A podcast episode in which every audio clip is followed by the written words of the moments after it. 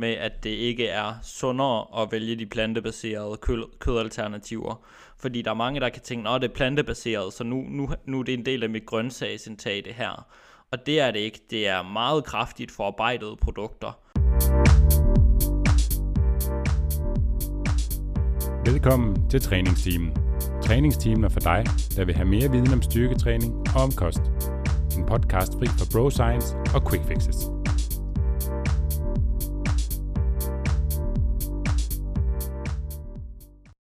Velkommen til episode 104 af Træningstimen. I dag skal vi snakke om den bæredygtige bodybuilder. Og med bæredygtigt i den her sammenhæng, så mener vi bæredygtigt i relation til klimaet. For bodybuilding og det at bygge maksimal muskelmasse er for de fleste nok kendetegn ved store mængder kød især. For det er jo vigtigt at få nok proteiner. Men hvordan kan man forene det med at leve mere bæredygtigt og gøre måske bare en lille forskel for klimaet? Det er noget af det, vi kommer til at snakke en masse om i dag. Og i relation til den her episode, så vil jeg gerne lige lave noget reklame for vores nye YouTube-video, hvor vi er ude sammen med bagekongen Jon fra vores tidligere afsnit, hvor vi er ude i Aarhus for at teste plantebaserede burgere. Vi besøger fire landsdækkende burgerrestauranter og testmager deres bud på en plantebaseret burger. Så hvis du vil have et godt grin, for jeg kan godt love dig, at vi hygger, og hvis du gerne vil vide, hvor du skulle gå hen, hvis du vil have en god plantebaseret burger, så må du hellere klikke ind på YouTube, finde Fiske Performance og se videoen. God fornøjelse.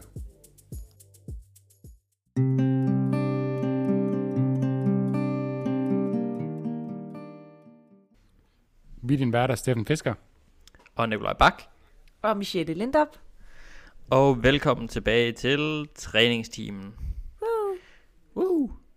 Nu har vi jo øh, lavet en del episoder omkring øh, kost, og vi har snakket om de nye kostråd, og vi har også lavet en øh, episode med Daniel Borg, hvor vi snakkede om kød og sundhed, hvor han var inde og, og fortælle, hvad forskningen ligesom viste om det. Vi snakkede om øh, The Game Changers, og øh, vi har lavet episoder om protein, hvor vi snakker om, at øh, jamen, animalske produkter som kød, æg, fisk, fjerkræ, at de øh, altså indeholder mere protein, og proteinet også er en lidt højere kvalitet. Og vi har for øvrigt også snakket om, at, øh, at øh, det ikke i sig selv er usundt at spise kød, at det handler rigtig meget om mængder, og at det nok primært handler om det røde kød. Øhm, og forståeligt nok, når vi har lavet de her episoder, så er der så mange, der spørger, jamen øhm, hvad så med klimaet? Hvorfor snakker I ikke om klimaet? Eller hvorfor snakker I ikke om dyrevelfærd? Øhm, fordi når man spiser kød, så er der naturligvis også nogle dyr, der bliver slået ihjel. Så hvorfor snakker jeg ikke om det? Øhm, og det er jo nogle rigtig, rigtig gode argumenter, men i de episoder, hvor vi har haft et ernæringsteknisk fokus, der har vi ligesom haft fokus på at snakke om det. Men det betyder ikke, at det selvfølgelig ikke kan være relevant at, øh, at tage højde for, når man, øh, når man træner, jamen, øh, at tænke dyrevelfærd og øh, klimahensyn ind i det. Og det er også noget, vi har fået rigtig, meget, rigtig mange spørgsmål om. Øhm, og det er noget, jeg personligt også går, går en del op i, faktisk. Øhm, så derfor, hvis, øh, hvis du som lytter har tænkt, hvorfor snakker de ikke om klimaet og om dyrevelfærd, eller dyrehensyn, hvad vi nu skal kalde det, så er den her episode for dig. Og vi har naturligvis valgt at kalde den Den bæredygtige bodybuilder. Det er et godt så det navn. her, så det her er faktisk en episode om Nikolaj Bak. Man kunne også tro, det var sådan, hvordan man blev dygtig til at bære på ting. det er en selvbiografi.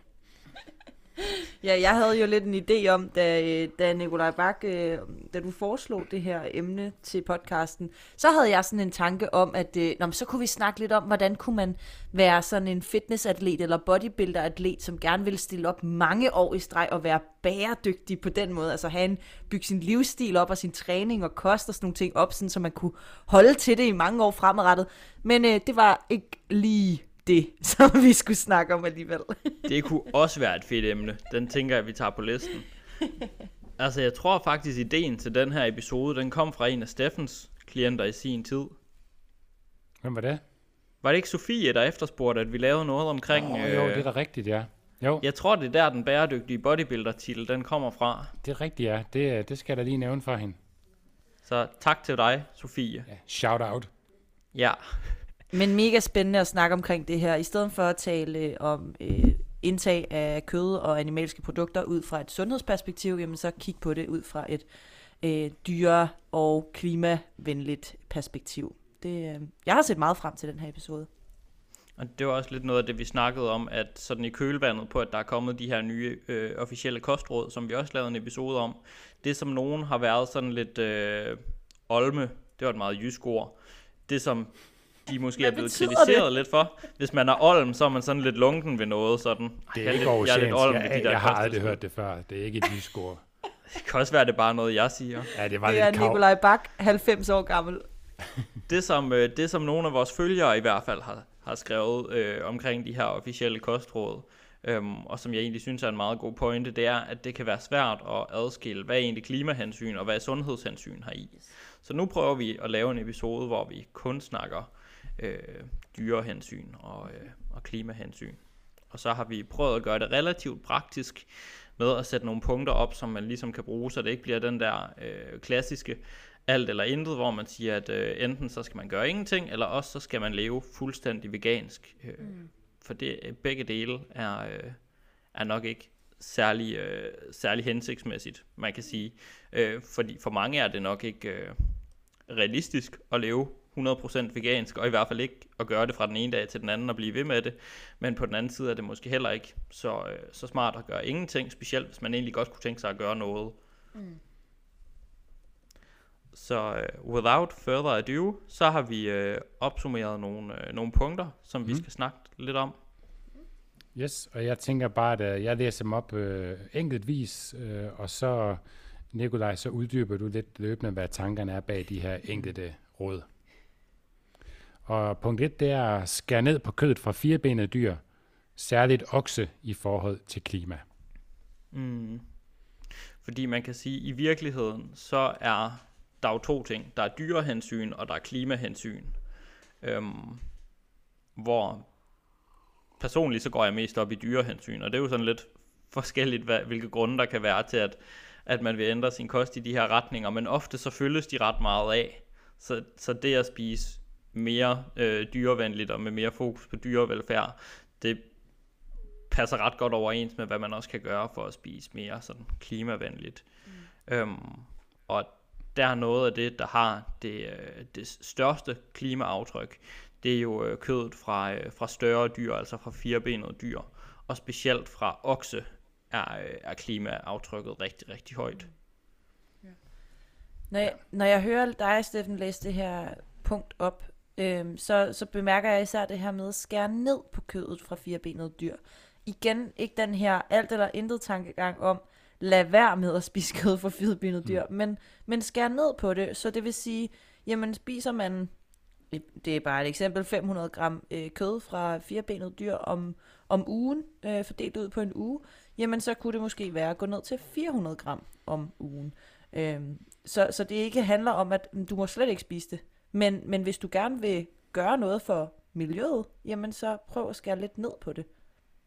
Altså, man skal ikke være bange for, at man aldrig nogensinde kan tage på MASH og lige få den her gode uh, ribeye, som man, uh, som man så godt kan lide. Det, det kan der stadigvæk være plads til.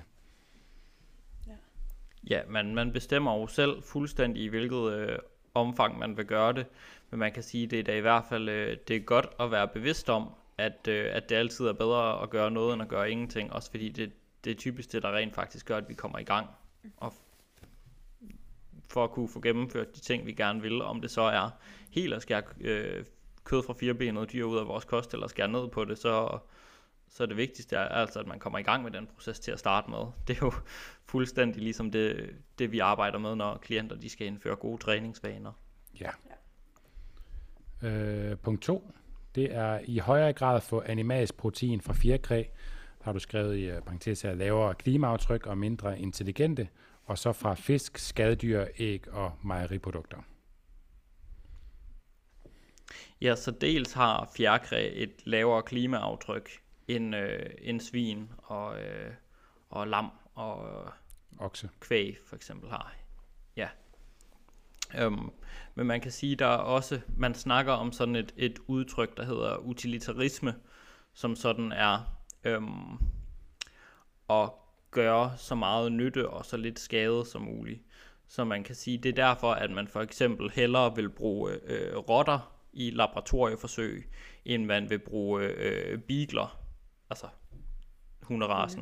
Mm. Simpelthen, simpelthen fordi, at man vil gerne gøre så lidt skade som muligt og vælge et så, skal vi sige, lidt intelligent eller så lidt bevidst dyr som muligt.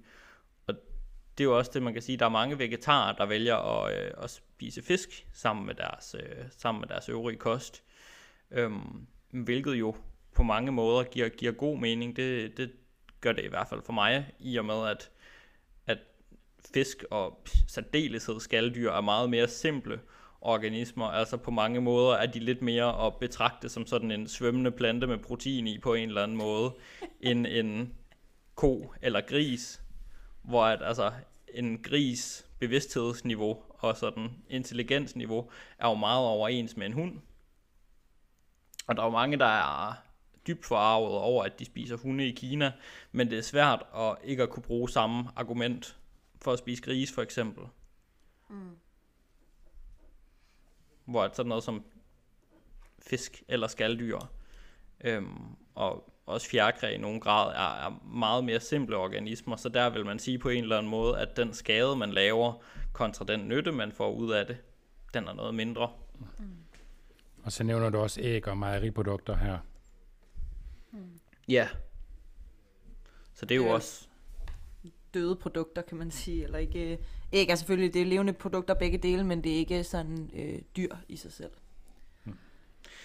Nej, man kan sige, man øger jo ikke som sådan efterspørgselen på slagtning ved at spise mejeriprodukter og ved at spise æg. Man støtter stadigvæk øh, delvis en industri, der ligesom indebærer slagtning og øh, indebærer, at, at dyrene de nu bliver behandlet på den måde, de gør øh, i varierende grad i kødindustrien.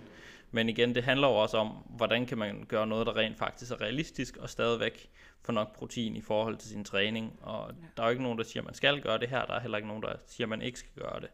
Man kan sige, der vil altid være, der vil altid være et eller andet, øhm, en eller anden skade, lige meget hvordan vi spiser øh, at det så er, om der er mus, der bliver kørt igennem en mejetærsker, når der bliver høstet korn, eller at øh, landbrugsindustrien øh, øh, optager store naturområder, eller hvad det nu er. Der vil jo altid være en eller anden øh, skadevirkning for nyttevirkningen.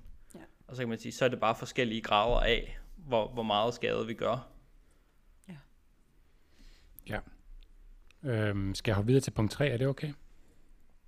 Ja, jeg tror også, øh, jeg tror også bare lige, det var for at understrege sådan, at det her, det er jo i forhold til, til folk, der træner, så det handler ligesom om, okay, hvordan kan man få, øh, få nok og, og mest varieret af protein i forhold til sin dyrketræning. Det har vi jo optaget masser af episoder om, at protein er vigtigt, når man træner, men det er også de kilder, der er mest protein i, det er også dem, der, der typisk ikke er så, øh, så klimavenlige fødevarer. Mm. Ja, men også fordi, at, at ofte når vi snakker omkring sådan får du protein nok, så har vi i hvert fald øh, en bias til at, at, at anbefale, at man spiser magert kød. Så den her øh, episode er jo lidt en, en supplement til, okay, hvad kan man spise i stedet for kun at spise kød? Ja, præcis. Og punkt 3, det er spis indmad, som i højere grad er et biprodukt på grund af lavere efterspørgsel. Ja, så sådan noget som øh, hjerte og indmad i det hele taget. Også sådan noget som flæskesvær faktisk, eller, øh, eller sådan ribs, hvis man godt kan lide, øh, lide spare ribs. Det er, øh, det er noget, der ikke er det, der primært bliver efterspurgt. Så man kan sige sådan noget som, som kvæg, det bliver jo slagtet for at lave øh, hakkekød, og for at lave myrebrædder, og for at lave steaks osv.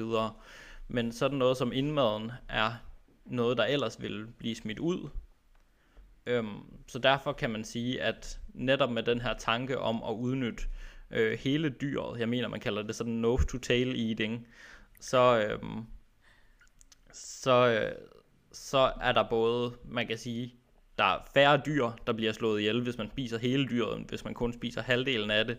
Og det er selvfølgelig også mindre klimabelastende, fordi der skal en, en mindre kødproduktion til. Findes der et hashtag, der hedder nose to tail eating? Det er jo lidt ligesom clean eating, bare noget helt andet. Ja, Det giver måske bedre mening, end clean eating gør i hvert fald, så det burde det være et mega hashtag, nice. Ja. Det laver vi, Nikolaj. Kan hvis være, man du- kan lide næser og haler. kan være, at vi starter en trend nu. Ja, Fedt. Øhm, min hund, han kan godt lide øh, haler Sin egen Hvor diverse meget- dyr. En af gangen, en af gangen. Hvor meget øh, indmad spiser I? Nikolaj, jeg husker faktisk, at vi to vi har fået øh, lever sammen en dag.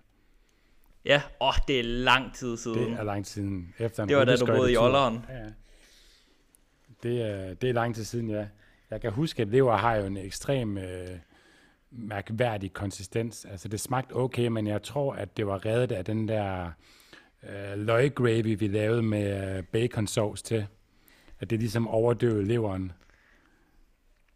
Og lige sådan for lytternes referenceramme, så øh, tror jeg, det er sådan 5 til otte år siden, at vi lavede det der levermåltid. Jeg tror også, Så det er siger otte år også noget siden. om, så det siger også noget om, hvor glade vi er for, øh, for mad. Siden du kan huske vores øh, bacon løg gravy sauce. Jamen, kan du ikke huske det? Jo, jo, jo, jeg kan godt huske det. Det var hyggeligt. Ja. Det var sygt hyggeligt. Um, jeg spiser ikke skide meget indmad, um, men igen, jeg spiser heller ikke rigtig øh, kød fra okse og svin. Det er i hvert fald ikke særlig meget. Nej, men jeg spiser heller ikke selv ret meget øh, indmad. Og altså sådan, jeg har aldrig rigtig sådan tænkt over det, så det var et, øh, det var et fint input. Det kunne jeg godt lide.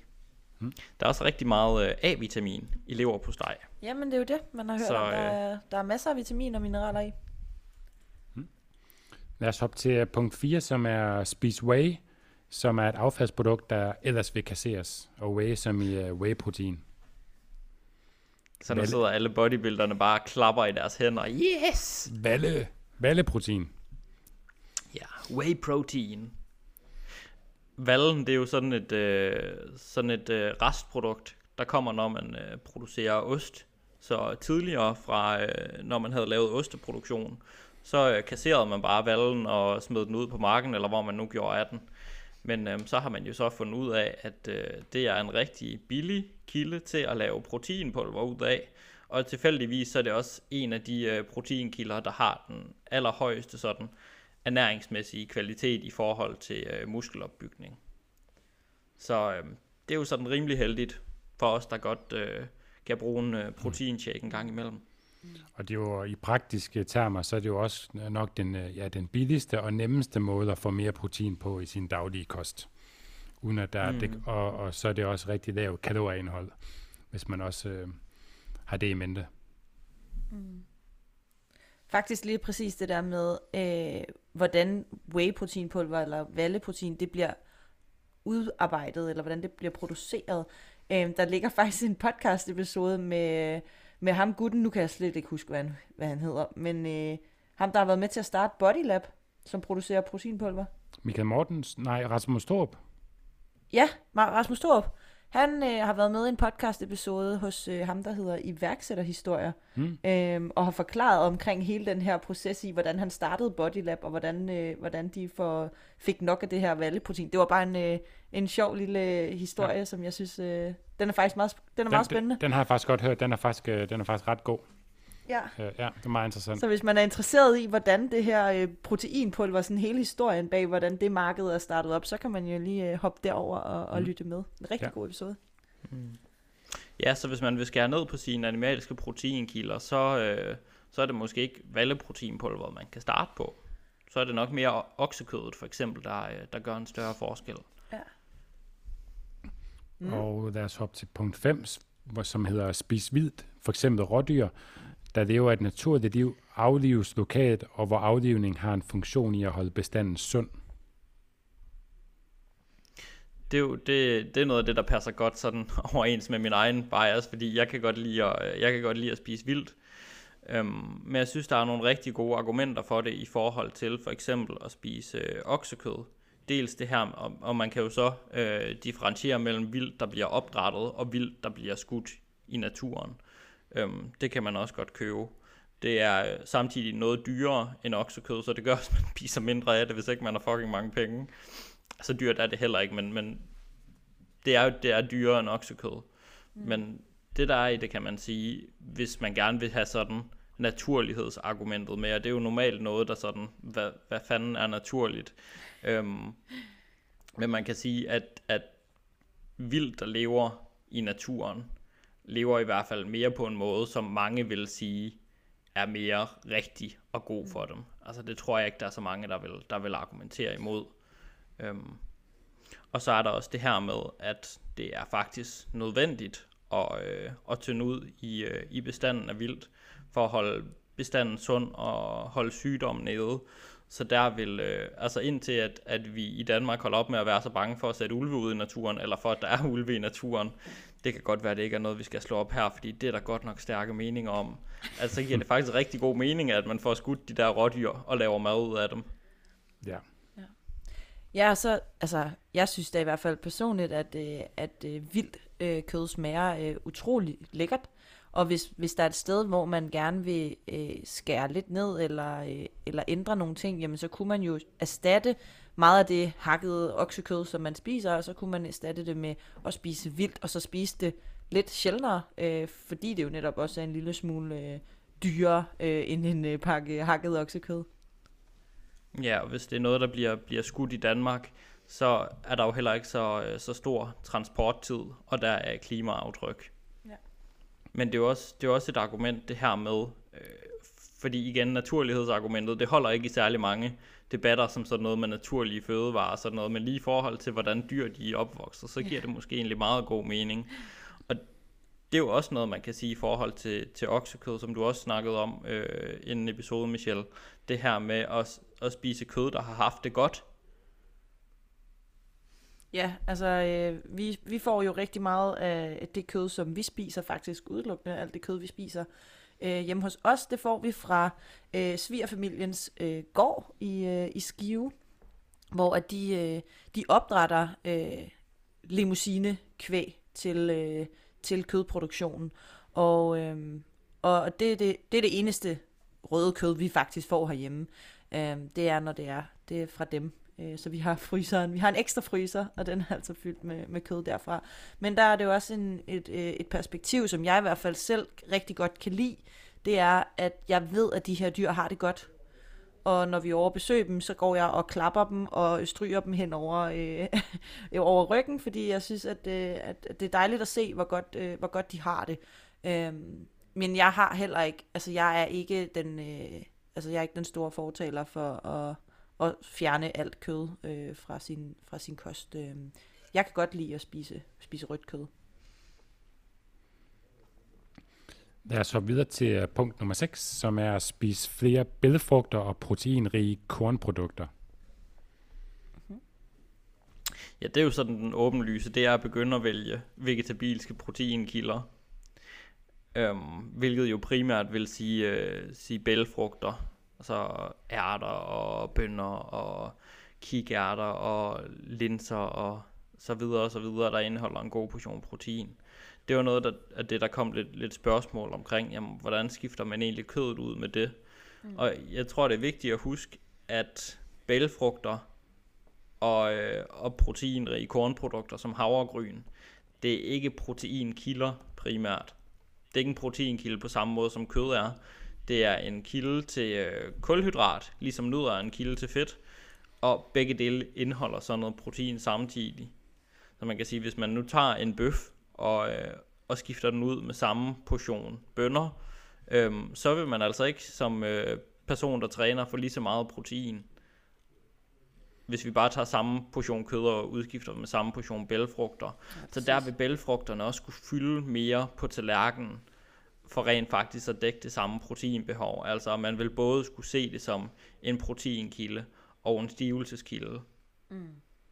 Altså, så, så det kunne være, at det også skulle udgøre noget af pastaen, eller kartoflerne, eller risene, eller hvad man nu ellers vil have på, øh, på sin tallerken, hvis det skulle være sådan en fuldgyldig erstatning for det, der før var kød. Mm, og så har I også snakket om i tidligere episoder omkring det her med optagelsen af protein øh, fra, fra de her øh, produkter. Øhm, men bare lige en indskydelse i forhold til det. Det er jo ikke fordi, at der er nogle af de her punkter, når vi snakker om dem, hvor at, at man skal altså sådan, skifte alt ud med den. Det er jo ikke, der er jo ikke nogen af de her punkter, som er bedre end de andre. Så, så det er også måske vigtigt at indføre den, øh, den nuance, der hedder, at jamen, hvis du gerne vil skære ned på, på dit kødindtag, jamen så kan du øh, erstatte lidt her og lidt der med de her øh, forskellige øh, tiltag, som vi nu engang øh, kommer med her. Men jeg kom bare tænke, til at tænke på den i forhold til whey-proteinpulver, at, øh, at det dur jo heller ikke at, at erstatte alt, hvad man spiser af proteinkilder med whey-proteinpulver. Altså det er jo ikke, sådan, det er jo ikke den holdning, vi har, mm. at når, så skal du udskifte alt, hvad du, hvad du spiser af proteinkilder, det skal du udskifte med whey, fordi at det, er et, øh, det har et øh, lavere klimaaftryk og er bedre for dyrene. Øh, men, men prøv at se det som, at okay, men hvor kan man, hvor kan man rent faktisk tage nogle tiltag, som, som øh, til sammen vil gøre, at man skærer lidt ned på, på, sit, øh, på sit kød øh, indtag. Ja. Det var bare lige en øh, sidebemærkning. Ja, jeg synes, det er en rigtig vigtig øh, pointe. Altså, det er bare rigtig mange forskellige handlingskompetencer, man ligesom har, og hvad man kan skrue på, og så kan man gøre lidt af nogle af delene, der hvor det ligesom giver mening for en. Altså, som Steffen, du nævnte forud for episoden, I havde en kødfri dag derhjemme. Ja, og det er, det er egentlig mere baseret ud fra, at vi... Øh, det udfordrer os til at variere mere i vores øh, indtag, og altså når vi snakker kødfri dag, så er det egentlig aftensmaden, vi planlægger at sige, vi skal have de her, vi har seks aftensmad hjemme i ugen, og den ene skal være, være kødfri, fordi det gør også, at vi skal være lidt mere kreative, hvad man angår, og det er altid sjovt at, at prøve noget nyt, og vi vil også bare gerne spise øh, varieret derhjemme, også for vores barns skyld. Ja. Jeg spiser rigtig meget fisk. Øh, som sagt, nu spiser jeg ikke så meget oksekød. Øhm, og når jeg spiser kød fra firebenede dyr, så er det typisk vildt. Men ellers så spiser jeg til gengæld rigtig meget fisk og øh, æg og mejeriprodukter. Så det er jo stadigvæk animalske produkter, men det er jo også bare et eksempel på, okay, at man prøver at se, hvilke muligheder er der, og hvad er realistisk for, for mig at gøre. Præcis. Ja. Og i forhold til sådan den ernæringstekniske forskel imellem det at spise mere vegetarisk eller plantebaseret kontra kød, så var det det, vi snakker om i episoden, du nævnte i starten, Nikolaj, med, med Daniel Borg, øh, med The Game Changer, Netflix-dokumentaren, øh, episode 47, hvor vi nørder det en hel del mere. Så hvis man vil lytte til, til de øh, mere ernæringstekniske forskelle, så kan man gå tilbage og lytte til den, som i øvrigt er top 5 over vores mest lyttede episoder. Ja, det var virkelig populær. Ja. Det var dokumentaren også, desværre. Ja. yeah. Men jeg kan også rigtig godt lide det næste punkt, faktisk. Ja, Steffen. det er at spise plantebaserede køderstatninger, for eksempel ærtebøffer. Det fik jeg den anden dag, Nikolaj, dem der du anbefalede. Hvad var det for nogen? Kan du ikke sende dig en sms med, at du lige skulle sende et Det er rigtigt. Ja. Kunne lide dem? ja, de var faktisk uh, rigtig fine. De uh, betyder bedre end noget af det andet, uh, sådan noget fars, jeg har købt uh, tidligere uh, fra en anden uh, kødedisk, men uh, jeg kan ikke lige huske mærket på dem der, uh, og det er ikke sponsoreret indhold, hvis du siger det. Nej. Men, uh, men de smagte rigtig godt. Det, var, øh, det er nogen fra Helsans. Ja. Sådan nogle plantebaserede bøffer, de har. Og øh, i øvrigt, når den her podcast den kommer ud, så har øh, Steffen og jeg jo været øh, på burgertur med Jon fra øh, vores tidligere episode. Jon fra Bagedysten ja. og øh, vores gode ven i Aarhus. Og teste plantebaserede burger. Vi skal i hvert fald på Burger King, og vi skal i hvert fald på Mac'en. Også nogle andre steder. Ja, det er altså Burger Shack, hvis de projekt, har. det der. Burger Shack har, og jeg tror også, at Carl's Jr. har. Okay. Og så øh, har vi lige lavet en test af, øh, hvilke plantebaserede burger, der er bedst. Yes, Og det bliver nice. det bliver godt. Jeg vil altså også sige, at der findes ret mange sådan nogle forskellige plantebaserede køderstatninger. Øh, Jeg har selv øh, prøvet nogle forskellige produkter af fra et bestemt mærke, der hed noget med The Vegetarian Butcher, eller sådan et eller andet den stil. Mm. Øhm, og, øh, og prøvede deres produkter af øh, i forbindelse med, med en kampagne. Og det var faktisk, øh, altså det var jeg faktisk overrasket over, hvor godt det egentlig var. Men jeg var også meget opmærksom på, at jeg har sådan en meget øh, skeptisk sans lige i forhold til det. Og det er, at øh, hvis, man, hvis man er vegetar, veganer, hvad er det så, der giver, hvorfor giver det så mening, at man, at man finder erstatninger, som stadigvæk smager af øh, kød? Hvis det er fordi, at man, altså sådan, man vil gerne undgå, hvad hedder det, smagen af kød, man vil gerne undgå kødprodukter, man kan ikke, altså sådan, man synes ikke, at det smager, eller man, man synes ikke, at det er godt for dyrene, eller er, er godt for klimaet, men man vil stadig gerne spise produkter, som ligner kød. Det kan jeg nogle gange have en lille smule svært ved at forstå, øh, det aspekt i det. Jeg tænker, Nikolaj, her kan du komme med nogle, øh, nogle skarpe skud tilbage i ansigtet på mig. Kom med dem. Jeg altså, jeg, jeg, jeg kan jo kun svare ud fra mit eget perspektiv, og nu er jeg jo heller ikke øh, vegetar, fordi jeg spiser jo stadigvæk animalske produkter. Men det, altså, det er jo fordi kød smager godt. Ja. Altså burger smager sygt godt. Øhm, steaks smager rigtig godt. Ja. Det, øhm, det, det er der ikke nogen tvivl om, i hvert fald for mig. Så man kan sige, hvis man kan få den samme smagsoplevelse, ja. er i hvert fald min tanke.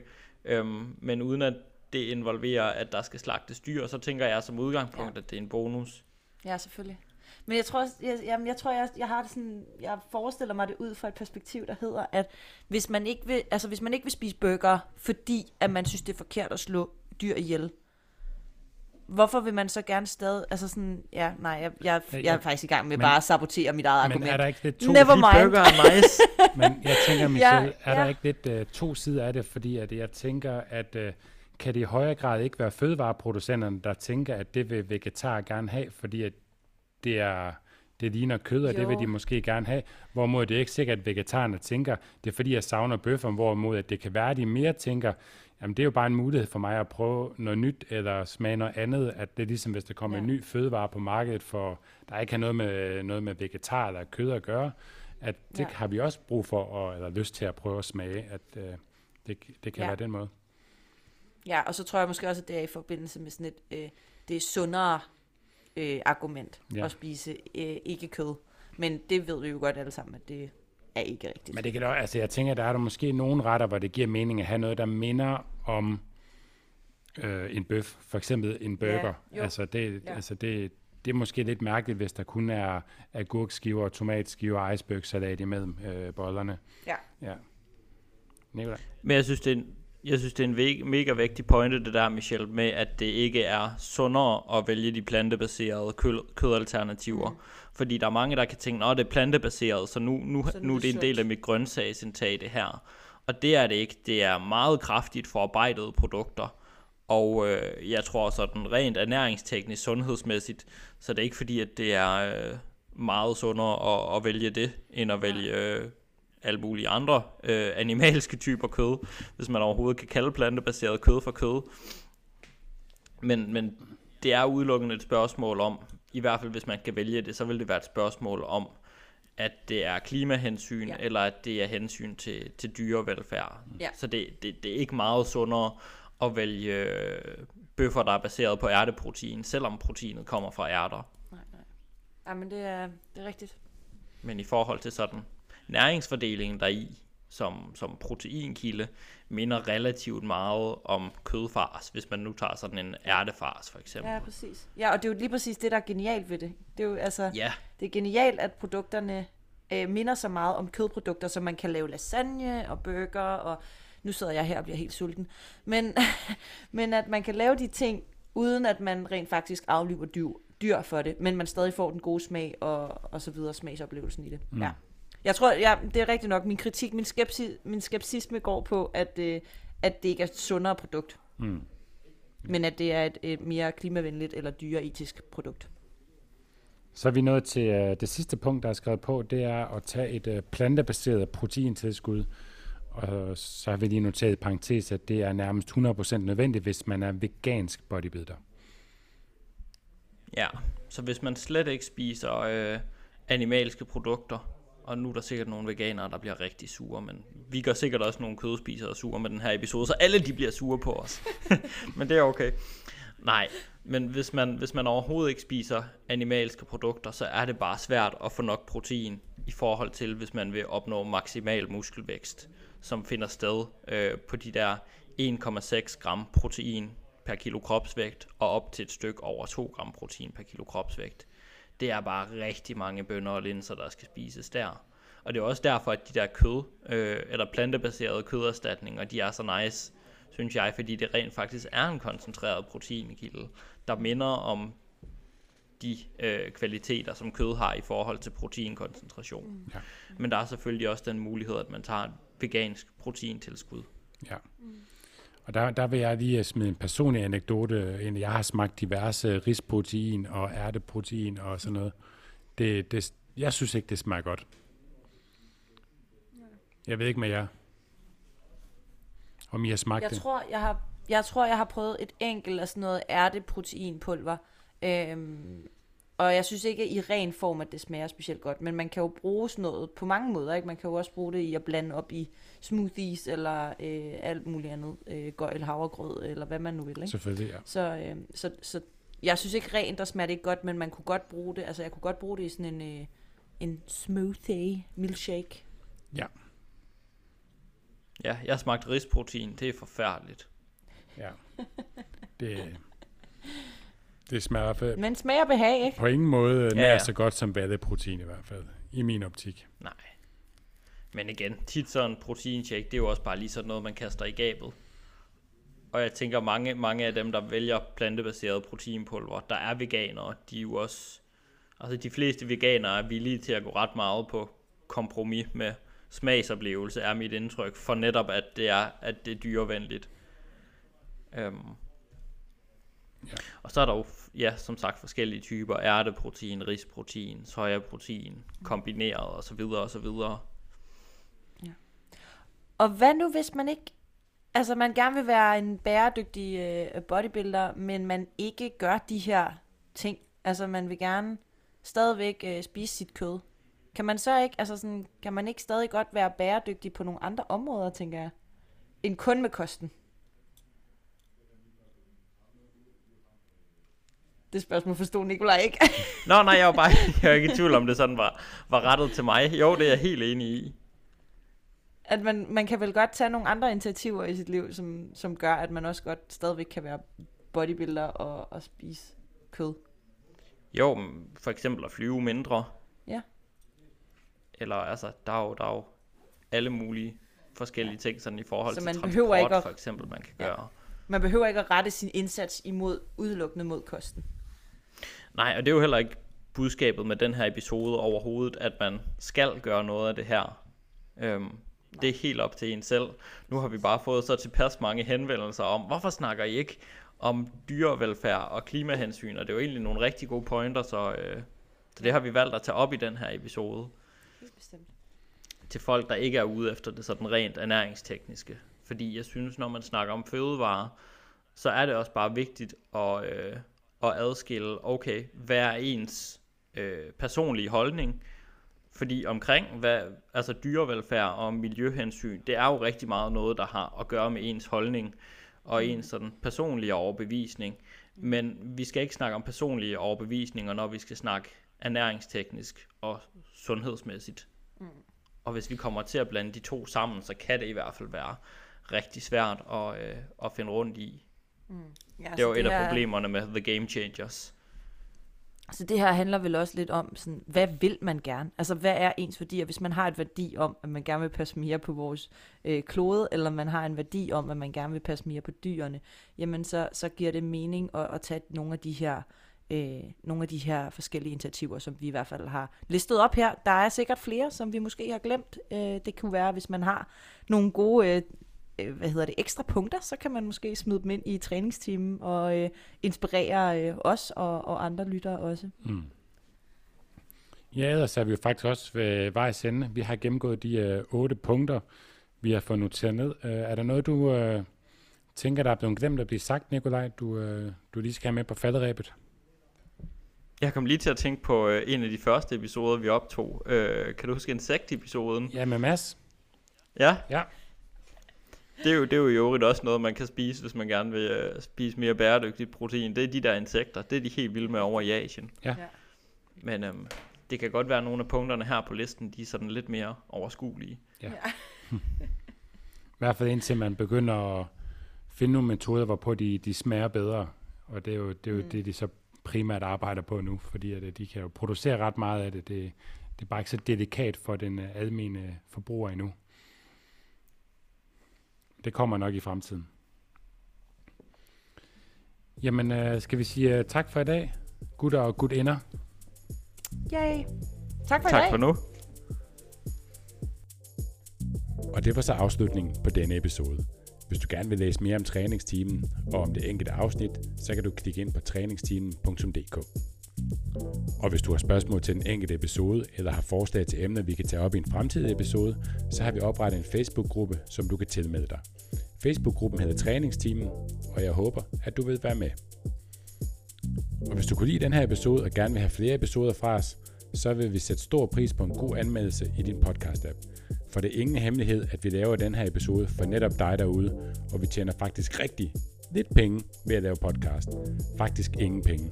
Så måden du kan hjælpe os på er ved at dele vores podcast og anmelde den, så vi kan få vores podcast ud til så mange som muligt og forhåbentlig hjælpe dem. Og det er netop derfor, vi gør det her. Hvis du gerne vil læse mere om Fisker Performance og hvad vi ellers foretager os, så kan du følge os på både Facebook og på Instagram under navnet Fisker Performance. Og så er der vist ikke andet end at sige tak fordi du lyttede med. Vi høres ved.